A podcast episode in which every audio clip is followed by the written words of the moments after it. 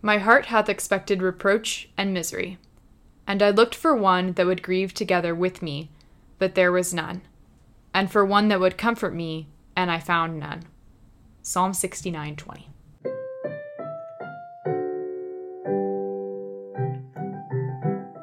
Welcome to The Catholic Podcast. I'm your host for today's episode, Chloe Langer, here with my regular guest, Joe Heschmeyer of Shameless Popery and Holy Family School of Faith. Welcome, Joe. Thanks, Chloe.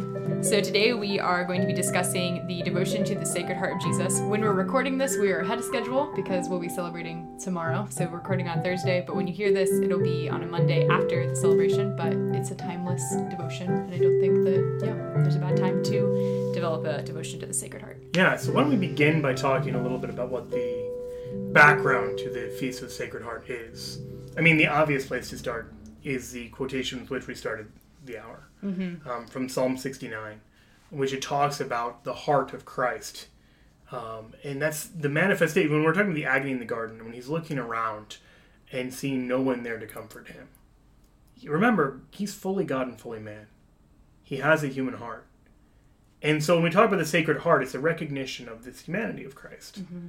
And so I think it's an important place to begin, that this is something very scriptural in its basis. Um, it's an extension in an obvious way of the Incarnation, but it's also a way of thinking about the Incarnation that's very biblical, by thinking about the heart of our Lord. Yeah, I think there's usually a misconception that this is a devotion that started with Saint Margaret Mary in the sixteen hundreds, but this is something that's actually been around since, yeah, Christ's humanity. And we read about it in Scripture, in like the Psalms, like you pointed out, but also in the Gospels, where we get a really beautiful picture of it with John the Beloved and his, and his story with Christ. Yeah, so John the Beloved, of course, at the Last Supper, he is resting on the breast of Christ. And he, so he's... He's lying there next to the heart of Jesus. And so it's an incredible image. This is John the Beloved, and he's connected with the heart of Jesus. And so it's a very evocative image. There's both the obvious intimacy of him resting on the chest of Christ, but then the fact that he's so close to the heart and that he is the Beloved. And so he's the apostle who's associated with this devotion in a special way, I would say. Mm-hmm. I was at a women's conference this spring, and Sister Miriam James was there, and she started off her talk by talking about how it's her vocation to rest on the heart of Jesus, and mm-hmm. how she's like diving deeper into the meaning of being the Beloved. And so, yeah, I just love that, the mental picture of like John resting his head on Christ. Another place to look, you know, as you mentioned before, we tend to associate this feast with Saint Margaret Mary. Mm-hmm. But Saint Margaret Mary, okay, for those who don't know, she lived from sixteen forty-seven to sixteen ninety. So she's a seventeenth century saint, very much post-Reformation, and in the midst of what's called Jansenism, and we'll talk about that. But this feast, even though we associate it with her, because she's the one who wrote about it and had great apparitions of it, before her, Saint Gertrude the Great, who is unfortunately not a very well-known saint in my experience, um, also has an apparition of this. And Saint Gertrude the Great is very much a medieval saint. She's alive in the thirteenth century from about twelve fifty-six to thirteen oh two. So imagine about the time um, that Aquinas is writing. She's alive, I think she's eighteen when he dies. So it's it's that kind of span of time. Very much scholastic, very much medieval. So it's a very different time and place in the life of the church. And yet, there's already this sense that things are maybe getting a little too cold. So do you want to share a little bit about the apparition between Saint John the Beloved and Saint Gertrude? Yeah, so Saint John the Beloved appears, I believe it's on his feast day, he appears to Saint Gertrude. By this point, she's already had apparitions of the Sacred Heart of Jesus. And so she starts asking John questions. And specifically, she's asking, well, you know, you were lying on the chest of Jesus. Did you, did you feel his heart beating? And he says, yes. And she basically is like, why didn't you write about this? Like, why didn't you record this in Scripture? And the response that she gets is, my mission was to write of the eternal word. But the language of the blissful pulsations of the Sacred Heart is reserved for latter times, that the time-worn world, grown cold in the love of God, may be warmed up by hearing of such mysteries. It's a powerful response, and I think it really captures why the Sacred Heart devotion becomes important. It's not that we're learning anything new, in the sense that we always knew Jesus had a heart. We always knew that he was fully human. But this renewed emphasis on the Sacred Heart of Jesus, on the humanity of Christ, in a visceral, even emotional way, is something that a world that had gotten too intellectual and too cold in a way that it was detached from the full humanity and emotionality of, of even Christians, where everything could be reduced to a syllogism, when it becomes like cold and legalistic and about judgment and not mercy and all of that, whenever that starts to happen, it seems like God steps in and is like, but I have a heart that beats. Right, right. And if this was like a message that's relevant in the twelve hundreds, imagine, and we'll get to this later, how relevant it is today, where we're still separated from the fact that God has a heart that beats for us. Yeah. So that, in a nutshell, is Saint Gertrude. Mm-hmm. And then we, you know, we already teased out a little bit the next major figure we want to talk about, which is Saint Margaret Mary. Saint Margaret Mary Alacoque.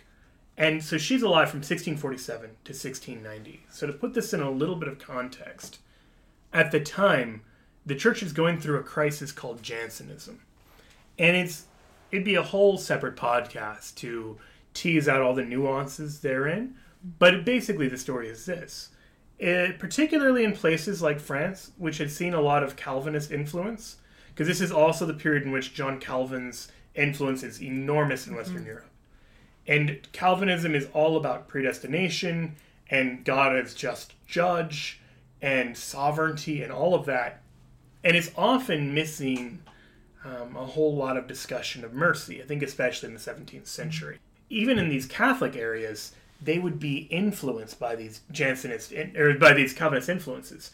And so Jansenism uh, is in some ways a Catholic response to Calvinism that is altogether too Calvinist.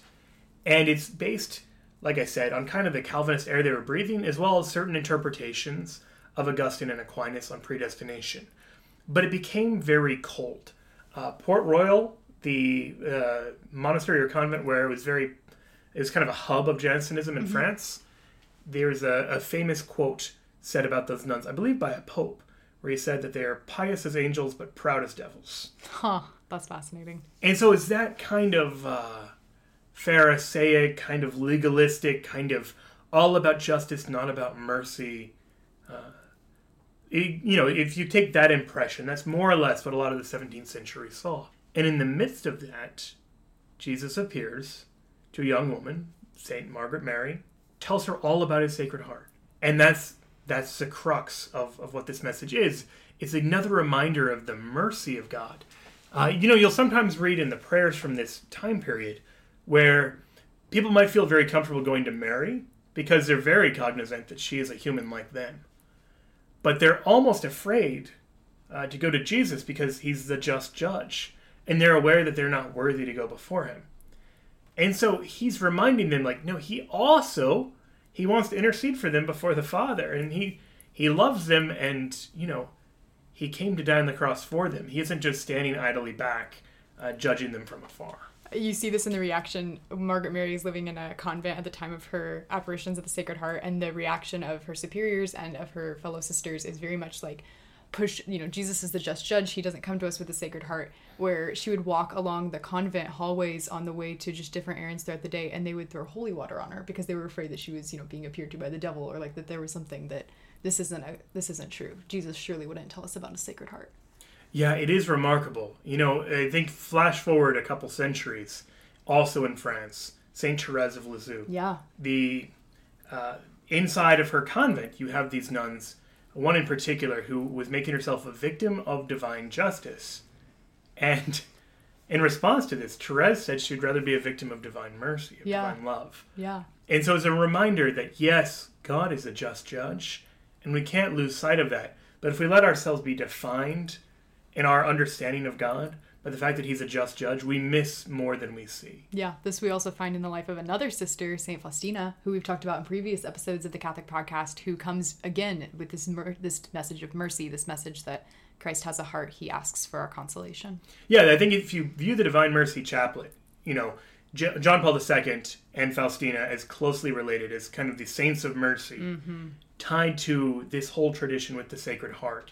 You can really see a sort of um, revitalization in the church of this constant need to proclaim the mercy of God. Pope Innocent the Sixth instituted a Mass that honored the Sacred Heart of Jesus back in thirteen fifty-three A D, and a universal feast was instituted in the Catholic Church in eighteen fifty-six. So in terms of like the liturgical calendar, this is still pretty recent. It is pretty recent, but you can see that it kind of caught on. It slowly caught on. There was actually, there's an interesting story involving a plague in France that Saint Margaret Mary had been uh, responsible after her death. Through like through her intercession, the the city was saved, led France to really have a devotion. And that devotion, at the insistence of the French bishops, eventually spread um, across the church. There are twelve promises attached to devotion to the Sacred Heart. We'll get a little more into what it means to be devoted to the Sacred Heart, but let's talk a little bit about those promises. So what does Jesus promise to Saint Margaret Mary? So yeah, there's twelve promises, like you said. Um... He says, I will give them all the graces necessary in their state of life. And he's talking here about people devoted to the Sacred Heart. Um, I will establish peace in their homes. I will comfort them in all their afflictions. I will be their secure refuge during life and above all in death. I will bestow abundant blessings upon all their undertakings. Sinners will find in my heart the source of infinite ocean of mercy. Lukewarm souls shall become fervent. Fervent souls shall quickly mount to high perfection. I will bless every place in which an image of my Sacred Heart is exposed and honored. I will give to priests the gift of touching the most hardened hearts. Those who shall promote this devotion shall have their names written in my heart. And then the last promise, the twelfth promise, has a lot of very tangible, accessible takeaway points, where he says, I promise you in the excessive mercy of my heart that my all-powerful love will grant to all those who receive Holy Communion on the first Friday in nine consecutive months, the grace of final perseverance. They shall not die in my disgrace, nor without receiving their sacraments. My divine heart shall be their safe refuge in this last moment. It's beautiful, and yeah. It really does speak to what it means to be devoted to the Sacred Heart. This notion of the consecutive first Fridays for nine months and receiving communion on them, there's a little bit of context here that might help. So at the time, because of this almost obsessive concern with the justice of God and our own unworthiness, people were terrified to go to communion. And so the church had to constantly do things to try to step in.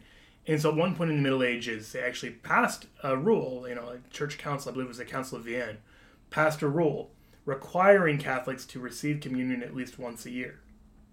Because Jesus gave us his sacrament so that we could receive it. Now, by all means, if you're in a state of mortal sin, you can't receive communion. Right. But the solution there isn't to just go through your life not, not receiving communion Jesus. And then dying of mortal sin. Right. The solution is to get to confession and sort your life out. It's also important to note, too, that like all these promises or these devotions, Margaret Mary lived out in her own life as well. And so she requested from her Mother Superior, she was a sister in the, visit, the Order of the Visitation, and she requested to receive communion on the first Fridays. And it was something that she had to fight for, which, yeah, makes sense much more in that context of like this wasn't something that was regular. Like reading through it, it was like, why would you have to push for that? Right. At the time, you had to actually announce ahead of time your intention to receive communion. The priest didn't just eyeball the number of people in the church and then have enough hosts ready, mm-hmm. like happens today. I mean, today maybe we've gone to the other extreme of people right. receiving when they shouldn't, but we need to recognize that this is the end of a very long movement of the pendulum away from an uh, almost terror at the Blessed Sacrament, which is not what Jesus has called us to. No. Let's go back to to a instance in Christ's life where this really starts, the Garden of Gethsemane, and how devotion to the Sacred Heart really sees this biblical passage in a new light. Yeah, so I mean, I think that Jesus really reveals this when he, he talks to Saint Margaret Mary. Um, he has that great quotation where he says, make reparation for the ingratitude of men.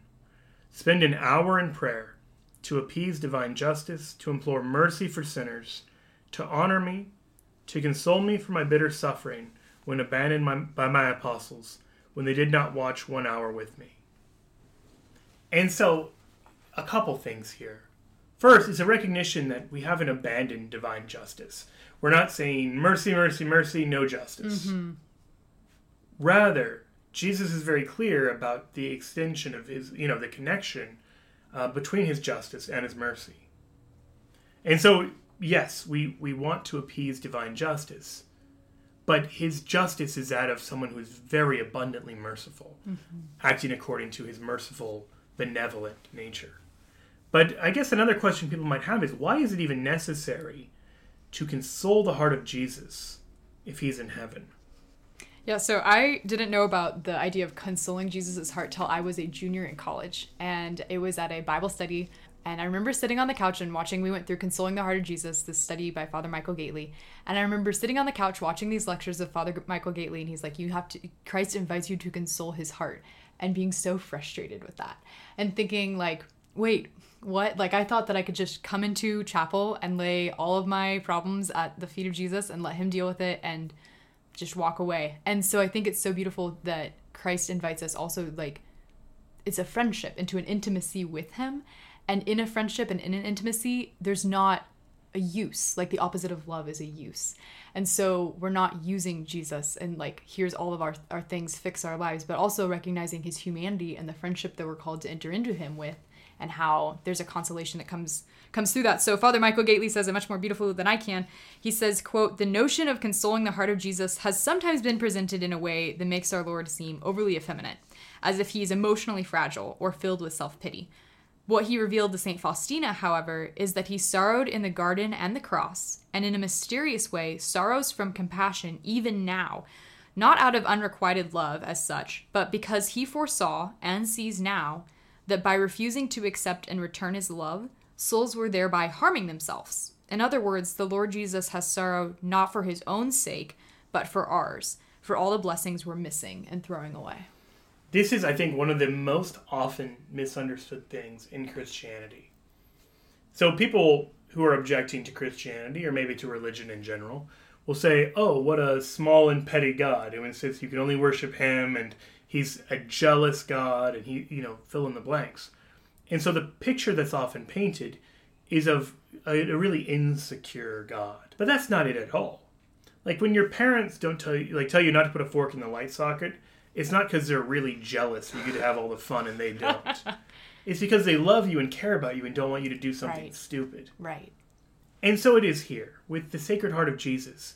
He's sorrowing in the garden, not in a selfish way. Although by all means, given the agony that he foresaw, it'd be totally understandable for him to just mourn the fact that he was going to, as a totally innocent man, be tortured and executed. But more than that, is the fact that these other people are going to suffer. Now, this isn't just some Catholic devotion. We see this in a profound way on the road to Calvary. When the women of Jerusalem stop and he says, weep not for me, but for yourselves, he's telling them, I'm not the loser here. Like, the cross is ultimately a victory. But those who watch it, or who hear about it and turn away from it, those who embrace a life of sin, they're the ones who are losing. And he's not like, smugly like, haha, I've defeated you. He's like, I want heaven for you, but you keep choosing hell. It's a genuine tragedy. And that's what breaks his heart. So all of that's going to be connected to our ability to make reparation to the Sacred Heart. You know, you just mentioned Father Michael Gaitley emphasizes this, and he connected it to Saint Faustina, but it's something that the popes have picked up. Uh, so, for example, there's a, a tremendous encyclical from nineteen twenty-eight, Uh, Miserandissimus Redemptor. It's by Pope Pius the Eleventh. If you were to Google Pope Pius the Eleventh, nineteen twenty-eight, Sacred Heart, you'll be able to get that without me having to spell for you Miserandissimus Redemptor. But in it, he's talking about this notion. He's talking about the Garden of Gethsemane and reparations to the Sacred Heart. So here's the picture that he paints. He says that the chief agony of Christ in the garden, as you just said, are the foreseen sins of men. It's not going to be the lashes. It's not going to be dying. It's not going to be embarrassing himself in front of, like, his followers or any of that. No, it's knowing all the people who turn away from him. But also, if you remember, in the account of the garden, there's the angel who comes and presents him uh, like a chalice with mercy. So there's a comforting angel in the garden. And so that, he tells us, are all these acts of reparation. Pope Pius the Eleventh, he's explaining that's what this means. That just as foreseeing all of the bad stuff and the wicked stuff is what breaks his heart, all of these genuine acts of love, of virtue, that's what gives glory to God, even now. Yeah. Because he isn't stuck in the same way we are in time. Right. So he saw in the garden, every one of us, you, me, everyone listening to this, And so he knew what it was that was genuinely tragic in their lives and how they acted, how we acted, but also what was noble, what was beautiful, what was great, and what was cause for divine rejoicing. So here's how Pope Pius the Eleventh put it.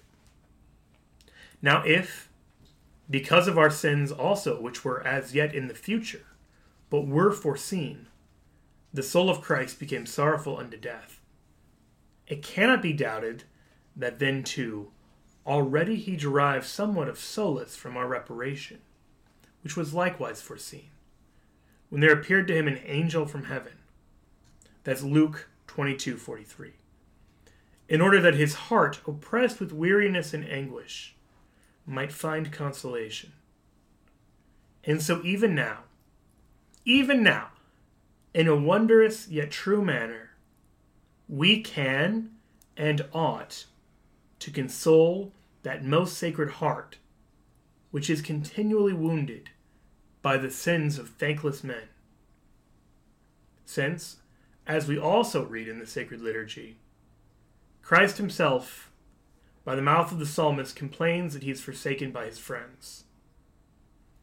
And then he quotes what we said earlier. Mm-hmm. My heart hath expected reproach and misery, and I looked for one that would grieve together with me, but there was none.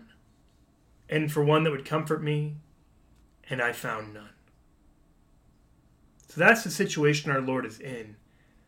He's abandoned by all of his followers. He's abandoned by all of his friends. But that's also the opportunity that you and I have, to be a friend of Jesus in that hour, to live every day, every moment of every day, in a way that gives authentic glory to him. Yeah, it's easy to think of the crucifixion as this dot on a timeline, to think that happened in the past. Nothing that I do right now can console Jesus' heart. Like, Christ's crucifixion exists outside of our timeline, like you said. And so just like we can add to the weight of the cross with our sins, we also can take away from the weight from his heart by consoling him. Um, a God, yeah, a God who isn't bound by time. And it is. I mean, it's genuinely a two-way street. The church takes very seriously these twelve promises made to Saint Margaret Mary. Mm-hmm. Now, we should mention that the appearances to Saint Gertrude and the appearances to Saint Margaret Mary, these are, strictly speaking, private revelation. Right. They are church-approved, meaning the church has investigated them, found them reliable and trustworthy, and there's nothing in them contrary to the faith. But no Christian is bound to believe that any private revelation has happened after the end of the New Testament, after the end of the revelation of Christ, and then, you know, as it was transmitted through his apostles. There's no new public revelation that, you know, you are bound to believe Matthew, Mark, Luke, and John. Right. You are not bound to believe Saint Margaret Mary.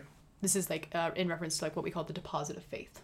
Yeah, exactly. Exactly. Now, the church has clearly put a great esteem on them. Even though Saint Gertrude is not very famous today, she's actually Saint Gertrude the Great. Yeah. She's the only female saint to have the Great. There's only, I think, five saints that are called the Great, mm-hmm. and she's one of them. Mm-hmm. And so that's a pretty high amount of trust that the church has put.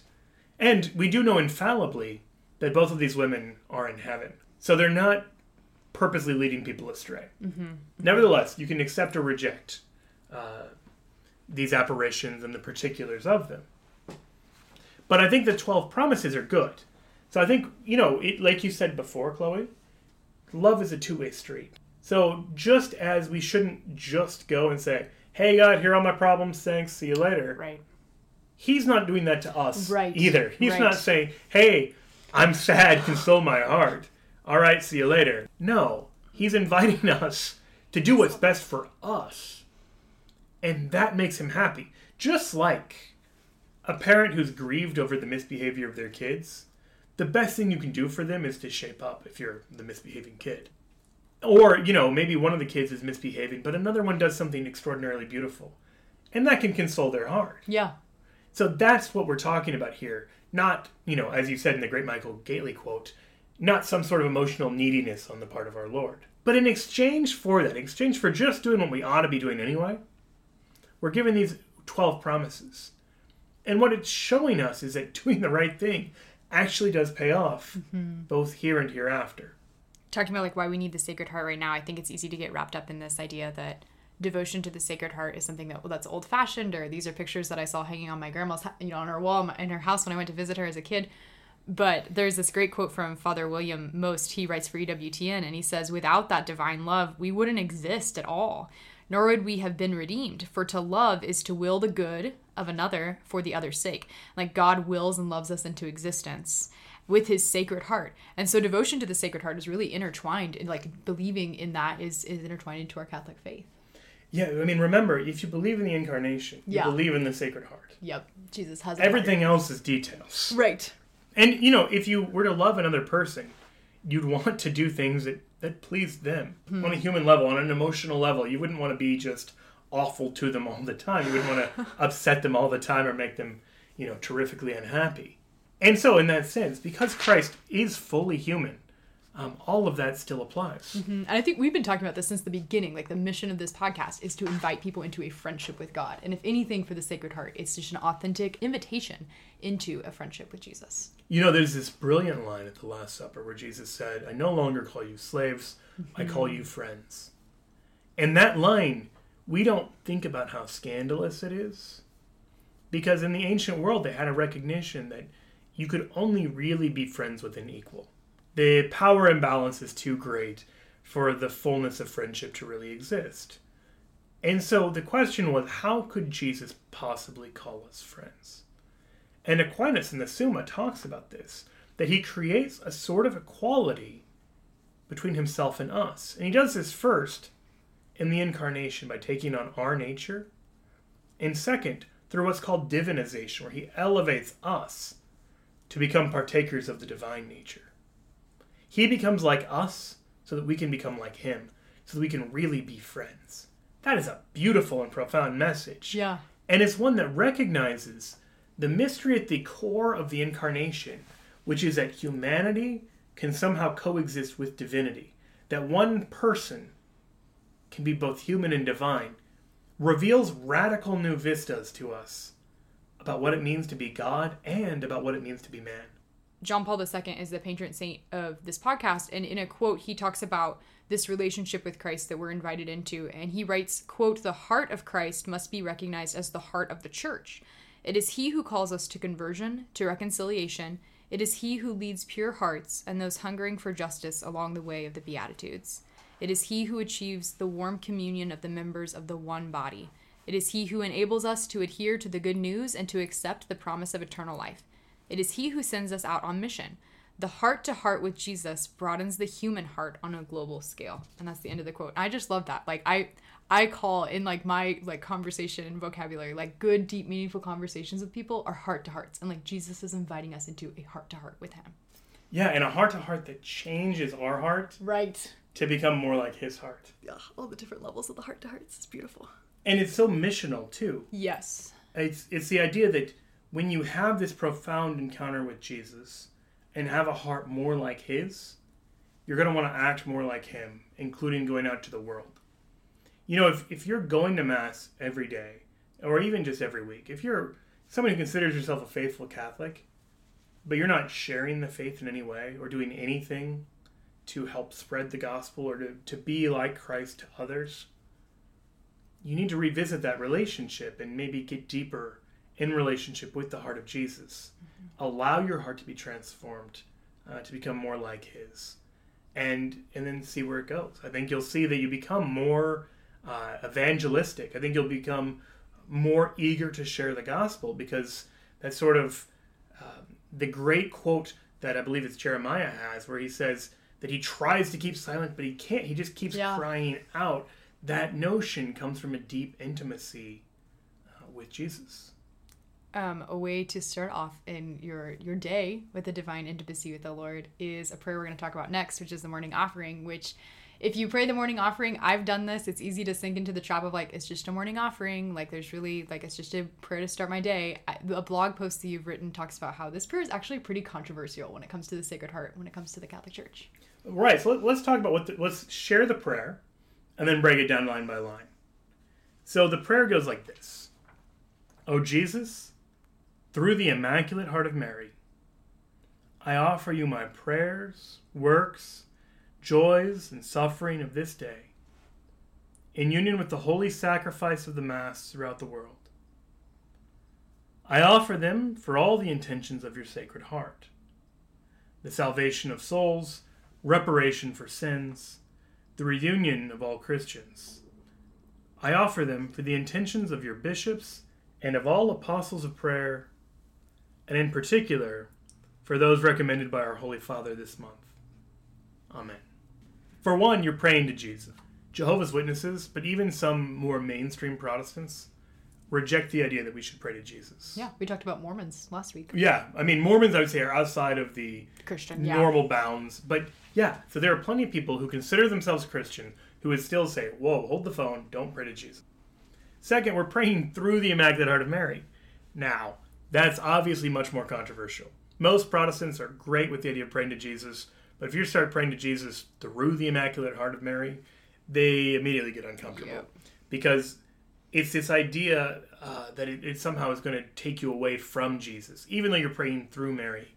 Uh, third, you know, we're offering all of our prayers, works, joys, and sufferings in union with the holy sacrifice of the Mass throughout the world, which, again, uh, Protestants would reject. They reject the Mass, particularly the idea that the Mass is a sacrifice through which we can join our offerings to Jesus' perfect sacrifice. So that whole notion, that whole spiritual power that we have, they would they don't realize that we have it. They would deny it. Uh, fourth, we're offering these for um, all the intentions of the Sacred Heart. And that's going to be a phrase that most Protestants are very uncomfortable with. Mm-hmm. Even a lot of Catholics are uncomfortable with yeah. it. It seems like we're just hacking Christ's body up. But the Psalms, you'll see, you know, Scripture speaks of the heart. And so when we talk about the heart of Jesus, we're not saying the heart acting radically separately from the rest of the body of Christ. Right. And then finally, uh, you know, we're offering these for the intentions of the Pope. And get more Catholic than that. We reference Mary, we reference the Mass, we reference the Sacred Heart. And so, yeah, obviously this prayer in a lot of ways is, is going to make a lot of, especially non-Catholics, uncomfortable. But it's still important, and I say this not to be needlessly provocative with it, but this or something like it is a really good way of making a little act of reparation. Mm-hmm. We talked earlier that this is one of the ways we can, right now, make Holy Thursday a little better. That's a profound mystery, that you and I, every one of us, have the ability to impact Holy Week. Not Holy Week twenty eighteen, not Holy Week twenty nineteen, the original Holy Week. Right. Like, this could be a podcast in and of itself, but, like, just the idea of redemptive suffering. Our suffering has merit to, yeah, relieve the suffering of Jesus' heart. I think that needs to be a podcast. Yes, agreed. uh, of itself. But, yeah, there is this notion that one of the big mysteries that vexes us is, like, what is the deal with mm-hmm. pain and suffering in this world? And it's something that every culture has grappled with. And I think that the... The biblical mode of examining it is gorgeous, but in a way that's still very frustrating, because suffering's never totally explained away. We're sort of given a little piece of the puzzle and then invited to step into it. And this is one great way to do that. We unite our sufferings with those of Jesus. Now remember what we just said. He becomes human so that we can share in his divinity, his divine nature, to become partakers of the divine nature, to use the phrase Saint Peter uses. Mm-hmm. He wants to share things with us. One of the things he wants to share with us, maybe unfortunately, is the cross. But it means that all of the sufferings you were going to have anyway, you can now unite them with Jesus who's suffering for you. And now you're no longer going it alone. He says, my yoke is easy and my burden light. Well, what is his yoke? It's the cross. Now, why is it easy? Because a yoke is something that two oxen, a pair of oxen, would shoulder together. It would be too much for one of them. So it has the other one there. Well, who do we bear the cross with? Who is in the yoke with us? It's Christ himself. And so in that sense, that's why it's easy. That's why it's light. And that's why these reparations to the Sacred Heart are so beautiful. Because it really is the two of you Uh, being united in this suffering, in this mystery. Mm-hmm. Yeah, he's inviting, yeah, you want to walk down the road to have a heart to heart with him. Yeah, exactly. Yeah. Beautiful. If you, people are listening, people are wondering how to dive into devotion to the Sacred Heart in their own lives, the takeaways that you give them, any practical tips? I would say that it's an extension of the Incarnation. I would say it's a reminder that we can't become so hung up on God's justice that we lose sight of his mercy. Mm-hmm.